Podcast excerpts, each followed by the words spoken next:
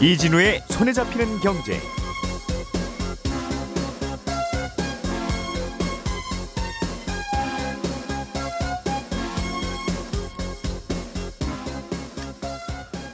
안녕하십니까 이진우입니다. 정부가 아, 유류세를 좀 더 깎아주기로 했습니다. 그리고 대중교통을 이용하면 신용카드의 소득공제율을 좀 더 높여서 어, 대중교통 이용의 부담을 좀 더 줄이기로 했는데요. 물가 안정을 위한 대책들인데 간단히 좀 정리해 보겠습니다. 요즘 외국으로 가는 비행기 표값이 많이 올랐는데 그 이유 중에 하나가 비행기가 부족해서라는군요. 코로나 이전에는 비행기가 넉넉했던 것 같은데 왜 갑자기 비행기가 부족해졌는지 그러면 비행기 표값은 언제쯤 좀 내려갈 것 같은지 자세히 좀 알아보겠습니다. 최근에 주식시장에 변칙 공매도가 늘고 있다는 뉴스도 함께 좀 들여다보죠. 6월 20일 월요일 손에 잡히는 경제 바로 시작합니다. 오늘의 뉴스를 프로파일링 합니다. 평일 저녁 6시 5분 표창원의 뉴스 하이킥.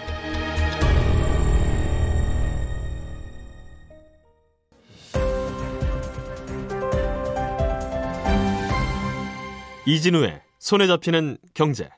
네, 오늘은 김현우 소장, 박세훈 작가 그리고 한국경제신문 나수지 기자 이렇게 세 분과 함께 하겠습니다. 어서 오십시오. 네, 안녕하세요. 자, 김현우 소장님 네. 어제 정부가 물가 안정 대책을 또 발표했던데. 네, 그렇습니다. 음, 특별한 건 없는 것 같아요. 특별한 거 글쎄요. 이 있기가- 생활에 있- 밀접한 어렵겠죠. 예, 네? 있기가 어렵겠죠. 것, 예, 있기가 어렵습니다. 근데 생활에 음. 밀접한 것들이 몇 가지 있는데 들어보시면 과연 이게 물가 안정에 도움이 될까 싶기도 한 것들이 몇 가지가 음, 있어요. 뭐 네. 갈등에 떨어진 불은 끄는 것 같지만 예. 일단 주요 내용을 보면은 도로 통행료나 철도 요금, 뭐 우편 요금 이런 공공 요금 같은 경우에는 동결을 하겠다. 그리고 전기 요금과 가스 요금은 공사가 갖고 있는 뭐 자산을 매각하거나 뭐 다른 비용 줄이는 방향으로 일단 요금 인상은 최소화하겠다 이런 입장이고요. 이걸 요금 인상을 최소화하겠다는 표현을 네. 아 이제 올린다는 뜻이구나. 그렇습니다. 그 동안에는 계속 동결이었으니까. 네. 뭐 음. 요금을 올려야 된다는 소리는 많이 나왔었으니까요. 예. 그 폭은 이제 최소화할 테니까 좀 걱정은 마셔라라는 이뜻 같습니다. 음. 그리고 유가 관련해서는 며칠 전에 박세훈 작가가 한번 전해드린 적이 있죠. 어, 유류세 최대 한도 37%까지 인하를 하겠다. 이제 더 이상 깎을 수 없는 수준까지 깎아 드리는 거고요. 법을 바꾸기 전에는 예. 그리고 경유에 대해서는 화물차에 대해서 유가 연동 보조금이라는 게 지급이 되는데 요걸 이제 5월에 더 늘린다라는 내용을 5월에 전해 드린 바가 있어요. 그 유가 연동 보조금이라는 건 뭐 화물차 기사분들, 뭐 경유버스, 뭐 연안 화물선 사업주분들이 이제 기름을 넣을 때 음. 아, 요 경유 가격에 연동해서 조금 깎아주는 제도인데 원래는 이제 경유 가격이 리터당 1,850원을 넘으면 그 초과한 금액의 절반을 정부가 보조를 합니다. 그러니까 네. 예를 들어서 경유 가격이 1,850원에서 100원 오른 1,950원이다. 그럼 예. 100원 초과했잖아요. 예. 아, 100원의 절반인 50원을 정부에서 보조를 해주는 건데 음. 요 기준 가격을 6월 1일부터는 1,750원으로 낮춰서 9월 말까지 적용할 예정이었습니다. 네. 그런데 에, 다음 달 1일, 7월 1일부터는 50원 더 낮춰서 이걸 1,700원 이렇게 9월 말까지 적용을 하겠다. 음. 다만 이제 그 깎아주는 한도는 유류세 부담분인 이 1,183월까지만. 그러니까 지금은 어, 유가 보조금을 받는 대상이라면 그 유류세를 183원 정도까지만 내고 네. 그 이상 내는 거는 그 정부에서 보조를 해주고 있거든요. 이미 좀 전에 그렇죠. 말씀해 주셨던 유가 연동 보조금이 없더라도 맞습니다. 유류세가 183원만 부담하고 있는데 네. 예, 그것도 좀 깎아주려고 이제 기름값이 올라가는 정도에 따라서 반은 정부가 내주는 그렇죠. 그런데 그걸 점점 점점 깎아주다가 183원까지 도달을 하면 더 이상 혜택은 없다. 그러니까 리터당 2,660, 아, 2,066원이 되면 최대치로 세금이 제로가 되는 수준이고 예. 거기서 더 올라가면 이제 그때부터는 세금을 부과하는 그런 구조가 되는 겁니다. 리터당 2,066원이면 요즘 주유소 잘 찾아 들어가야 받을 수 있는 그렇죠. 경유 가격이 낼수 있는 경유 값이죠. 예. 그렇군요. 세금을 최대한 깎아주겠다는 건데요. 요약하면 네, 그렇습니다. 대중교통 이용하면 소득공제 혜택을 좀 연말에 늘려주겠다는 네. 거. 이거는 어느 정도 혜택인가요? 어, 요건 이제 근로소득자만 해당이 되는 겁니다. 연말정산 때. 이 하반기에 대중교통을 이용하시게 되면 그 이용요금에 대해서 소득공제율을 기존에 비해 두 배까지 상향을 해주겠다. 이런 내용입니다.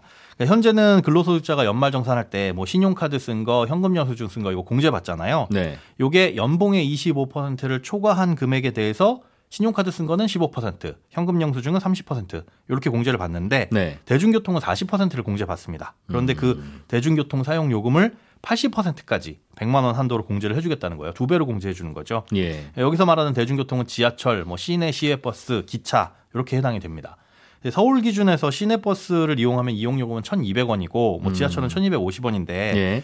요거 넉넉 잡아 1,300원이라고 가정을 하면 실제로 우리가 대중교통을 이용했을 때 돌려받는 세금은 어, 소득에 따라 다르지만은 뭐 한 번 탈 때마다 적게는 31원에서 연봉이 한 1억 정도 가까이 되면 125원 정도 돌려받는다. 네. 아, 그렇게 생각을 하시면 돼요. 그래서 간단하게 계산해 봤더니 대충 요즘 기름값과 연비 고려를 해 봤을 때 10km 넘는 거리라면 대중교통이 조금 유리하고 그 이내 거리라면 차를 끌고 나가는 게 유리하다.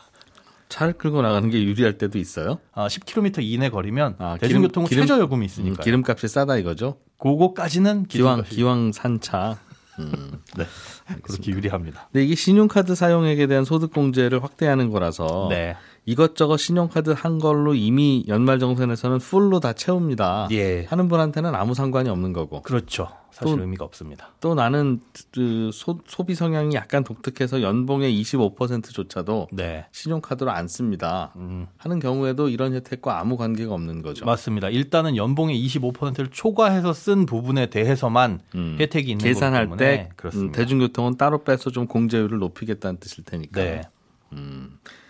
여기까지만 보면 뭐 특별히 야 이게 뭐 무슨 물가 대책이야 하는 것 들이 혹시 있습니까? 네, 이제 농수산물 할인 쿠폰하고 네. 수산물 할인 행사가 재개가 아, 됩니다. 추가로 예.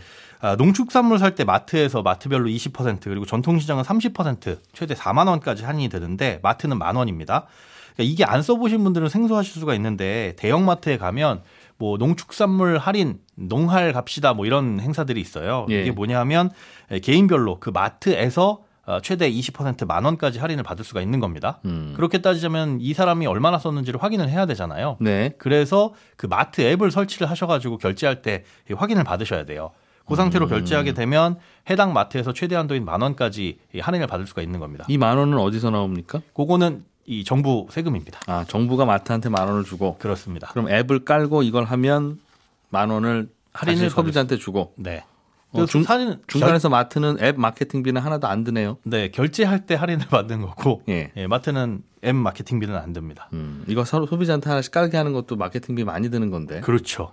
어, 안 쓰시던 분들은 이것 때문에 설치를 반드시 하셔야 될 테니까요. 예. 아, 그리고 이건 이제 마트마다 적용이 되고 또 마트마다 농축산물별로 어, 할인이 되는 것들이 있고 안 되는 것들이 있어요. 그래서 그런 부분들을 잘 고려를 하셔야 되는데 예. 간단하게 팁을 다르지만 마트별로 마트별로 할인이 되다 보니까 아, 6월 한 달간 지금부터 이제 이게 시행이 되게 되면 에, 마트를 좀 골고루 돌아다니면서 장을 보시는 게 에, 조금 아끼시는 돈을 아끼시는 나는 마트 안 가고. 전통시장만 갑니다 하는 분들은 어떡하죠? 전통시장은 제로페이하고 연계를 합니다. 근데 제로페이 같은 경우는 이게 사실 나중에 쿠폰을 주는 개념 혹은 처음에 상품권을 좀 싸게 사는 개념이에요. 예. 그래서 그 마트 앱이나 이런 것들은 당연히 없고요. 제로페이 가맹점에서만 요 혜택을 받을 수가 있습니다. 어, 추가적으로 마트 같은 경우에 이번에 캐나다산 이 돼지고기에 대한 관세 낮춘다고 했잖아요. 그래서 네. 마트에서 그게 판매가 되는데 예, 홈플러스는 6월 23일부터 그리고 롯데마트하고 이마트는 6월 30일부터 그 돼지고기가 들어오니까 아, 참고하시고 그때 쇼핑을 하시면 될 것 같고요. 수산물 행사 같은 경우에 이게 조금 할인폭이 큽니다. 20%이 요게 7월 6일까지 오늘부터 적용이 되는데 예. 제로페이 앱에 들어가셔 가지고 상품권을 구매를 10시부터 하실 수가 있어요. 사시면은 20만 원을 20% 할인된 가격에 사시는 거죠. 4만 원 할인된 가격으로. 음. 그래서 16만 원에 요 쿠폰을 사시면 20만 원어치 쿠폰을 그렇죠. 예. 20만 원어치 쿠폰을 사시면은 그걸로 이제 수산물을 구매를 하실 수 있다. 이건 전통시장에서 다 살 수 있는 거예요? 수산물만 예, 수산물만 요것도 따로 별도로 적용을 받는 거고. 20만 원어치를 예. 수산물을 20만 원어치를 사야 아, 된다고요? 2월 10일, 14일인가 16일까지 적용이 돼요. 그러니까 아, 지금. 사두셔서 내년까지 쓸 수가 있는 겁니다. 아, 이 수산물은요. 상품권을 사두라는 거겠죠? 네네, 상품권을 수, 수산물을 아, 사두라는 네, 게 그렇죠. 그렇죠. 예. 아, 상품권을 사두실 수 있는 겁니다. 이거 내년 2월까지 쓰실 수 있는 거니까 오늘 10시부터 선착순으로 판매가 돼서 예산이 소진되면 또 못 살 수가 있으니까 참고하시면 되겠습니다. 음, 그렇군요. 네. 근데 어떤 문제점이 좀 있어 보여요? 아, 글쎄요. 이제 물가라는 게 예. 이렇게 뭔가 풀어가지고 쓰게 되면 과연 이게 물가를 잡을 수 있는 거냐. 물론 아, 당장에 비싼 거에 대해서 고통은 약간 해소는 되겠지만은 결과적으로 봤을 때는 조금 더 자극을 하는 그러게요. 금리를 아니다. 올리고 하는 이유가 수요를 좀 줄이기 위해서인데 그렇죠. 이러면 수요가 좀 더 늘어날 것 같아서 맞습니다. 사실 이거를 마케팅으로 많이 활용을 하거든요. 지금 예. 빨리 사러 오세요라고 반대의 효과가 일어나는 거죠. 그래서 글쎄요.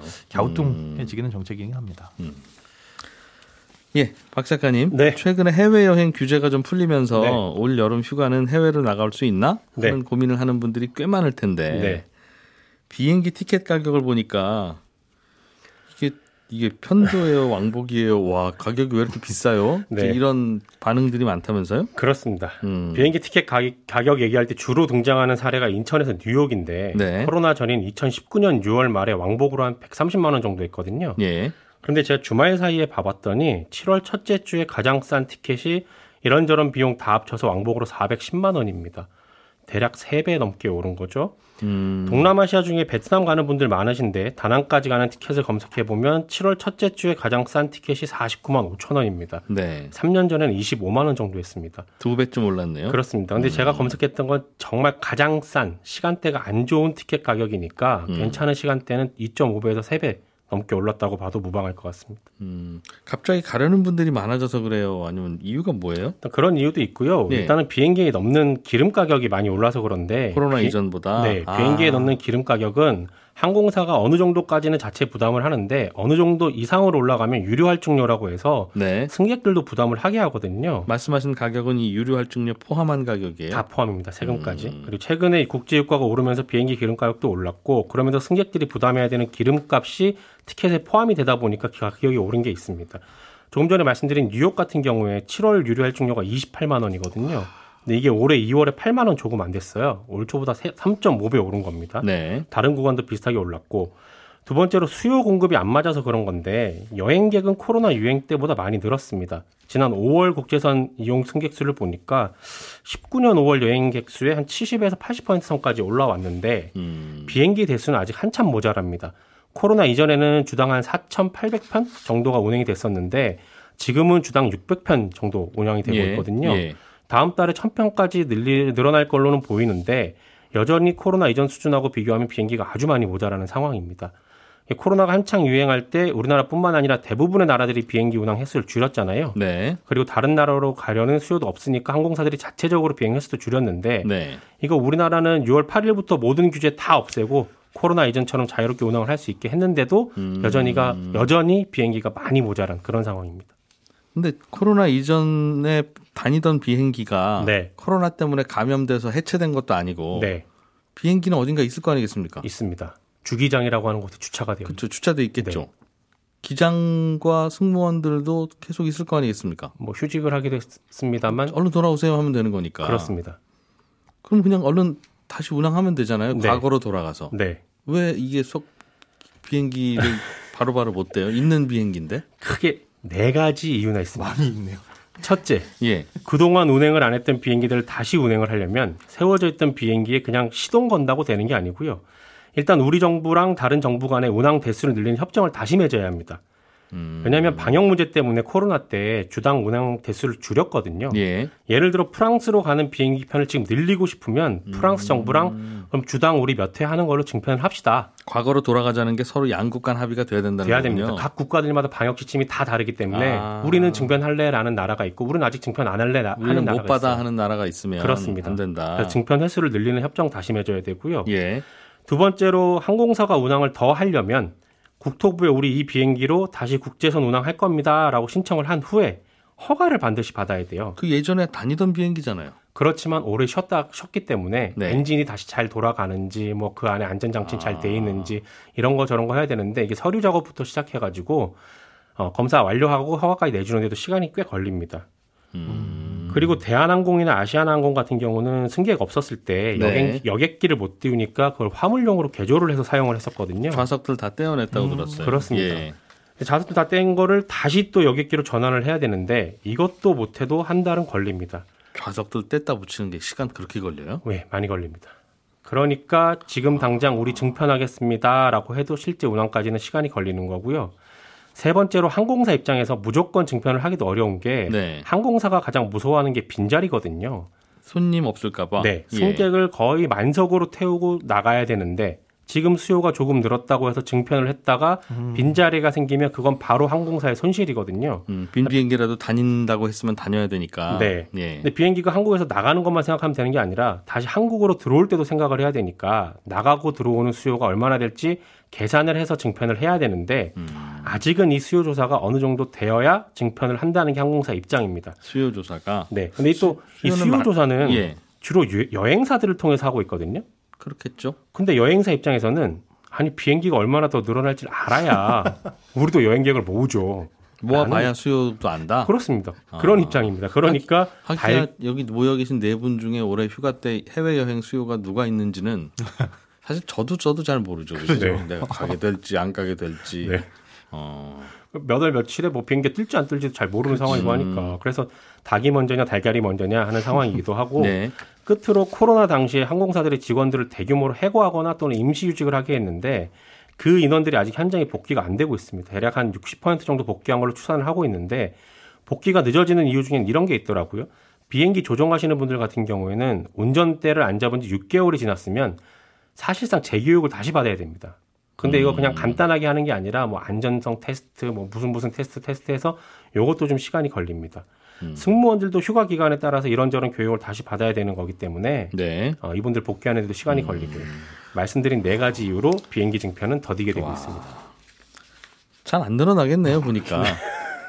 그리고 검사 같은 거 다시 해야 된다고 하면 네, 그 검사는 할 줄 아는 분이 뭐 많았, 많았겠어요. 네. 가끔씩이나 이제 검사를 했을 테니까 그렇죠. 과거에는. 예전에는 뭐 다 이미 신청해 놨을 테니까. 근데 지금 갑자기 50대 검사해 주세요 그러면 네.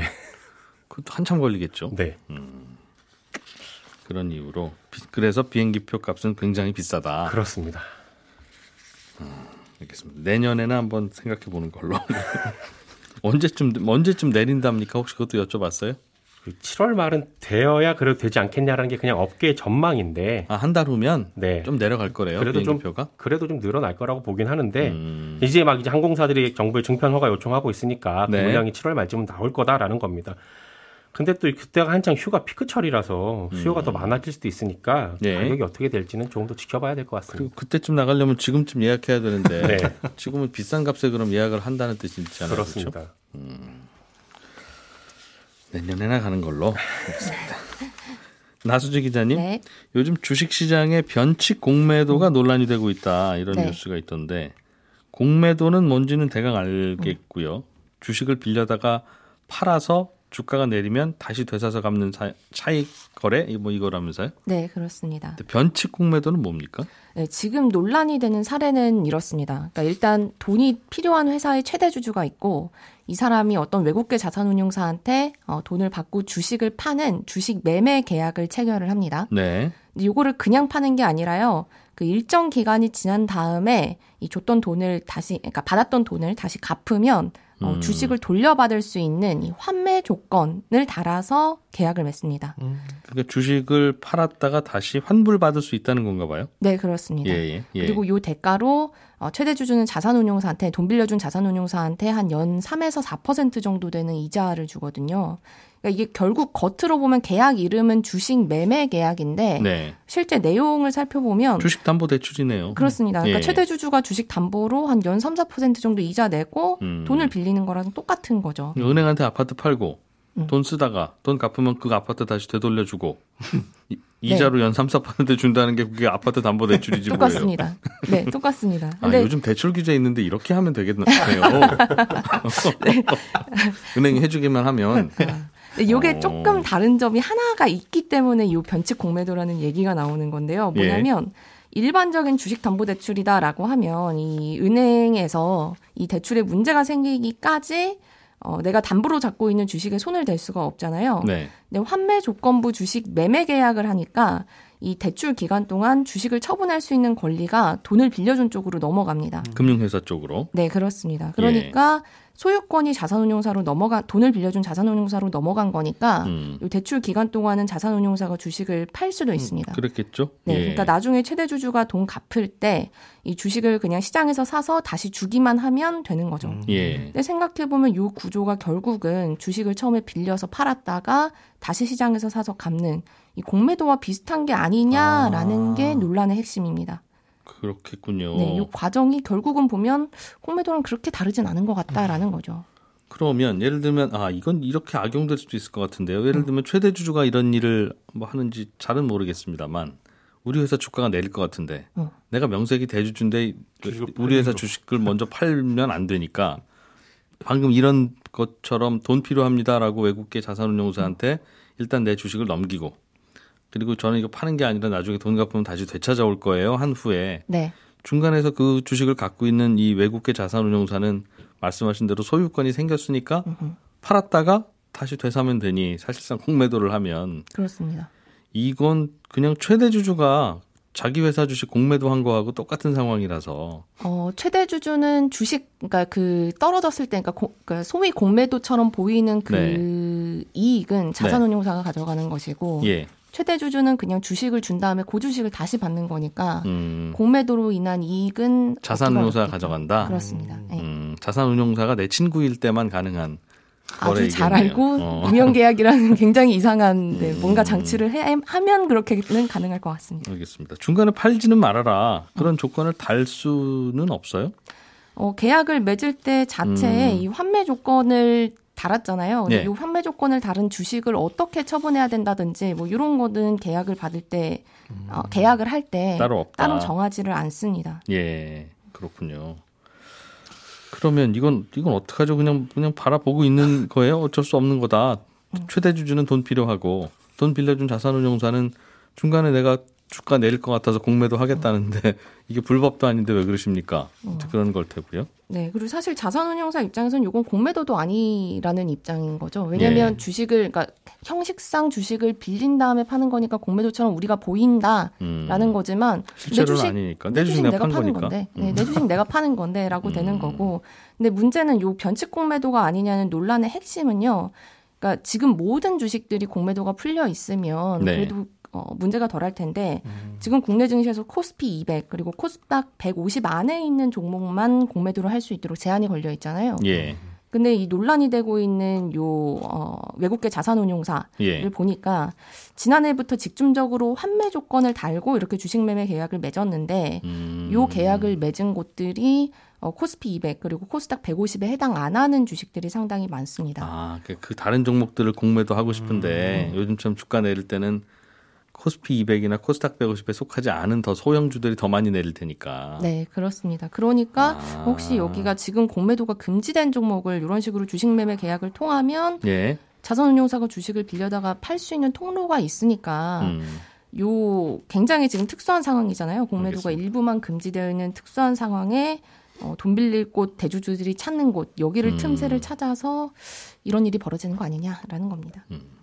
시장에서는 사실 사실상 공매도를 할 수 있는 방법이 이렇게 여러 가지 있어서 음. 공매도 하지 마 내지는 여기만 해라고 하는 게 쉽게 지켜질 수 있는 룰은 아닌 것 같아요. 네, 그렇습니다. 예, 저희는 11시 5분에 손에 잡히는 경제 플러스에서 또 한번 인사드리러 오겠습니다. 이진우였습니다. 고맙습니다.